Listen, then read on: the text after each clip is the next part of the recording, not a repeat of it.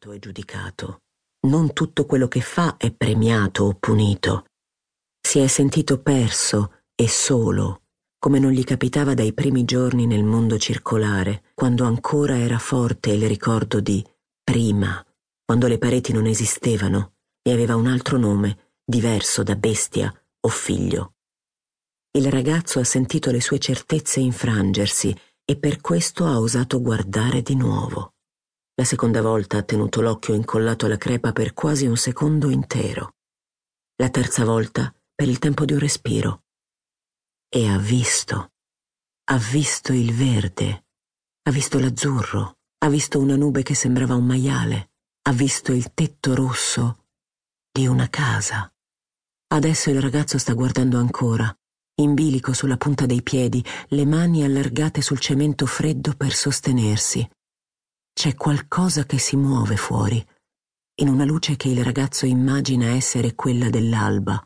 È una sagoma scura che diventa sempre più grande mentre si avvicina. All'improvviso il ragazzo capisce che sta facendo l'errore più grave, che sta compiendo la trasgressione più imperdonabile.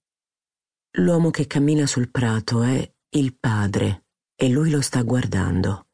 Come se avesse sentito i suoi pensieri, il padre accelera il passo. Sta venendo per lui e ha un coltello in mano. Parte seconda. Il cerchio di pietra. 1. L'orrore cominciò alle 5 del pomeriggio di un sabato d'inizio settembre, con un uomo in shorts che si sbracciava cercando di fermare le auto. L'uomo aveva una t-shirt sulla testa per proteggersi dal sole e ai piedi un paio di infradito distrutti.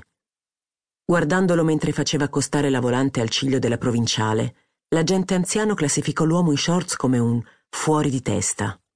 Dopo 17 anni di servizio e qualche centinaio di alcolizzati e persone in delirio calmati con le buone o le cattive, i fuori di testa li sapeva distinguere a colpo d'occhio, e quello lì lo era senza alcun dubbio.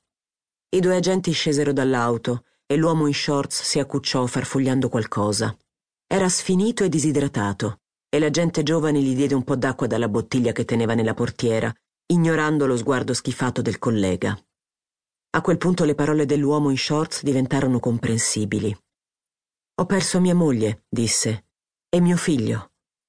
Si chiamava Stefano Maugeri e quella mattina era andato a fare un picnic con la famiglia qualche chilometro più su, ai pratoni del Vivaro. Avevano pranzato presto e lui si era appisolato, cullato dalla brezza. Quando si era svegliato, sua moglie e suo figlio non c'erano più. Per tre ore si era mosso in cerchio cercando senza risultati, fino a trovarsi a camminare sul ciglio della provinciale, prossimo all'insolazione e completamente perso. L'agente anziano, che cominciava a tentennare nelle sue certezze, gli chiese per quale motivo non avesse chiamato la moglie sul cellulare, e Maugeri rispose che l'aveva fatto, ottenendo solo lo scatto della segreteria, fino a quando il suo telefono si era scaricato. L'agente anziano guardò Maugeri con un po' meno scetticismo. Di mogli che sparivano portandosi via i figli se n'era fatto una bella collezione col pronto intervento, anche se nessuno aveva mollato il coniuge in mezzo a un prato. Non vivo, perlomeno. Gli agenti ricondussero Maugeri al punto di partenza. Non c'era nessuno.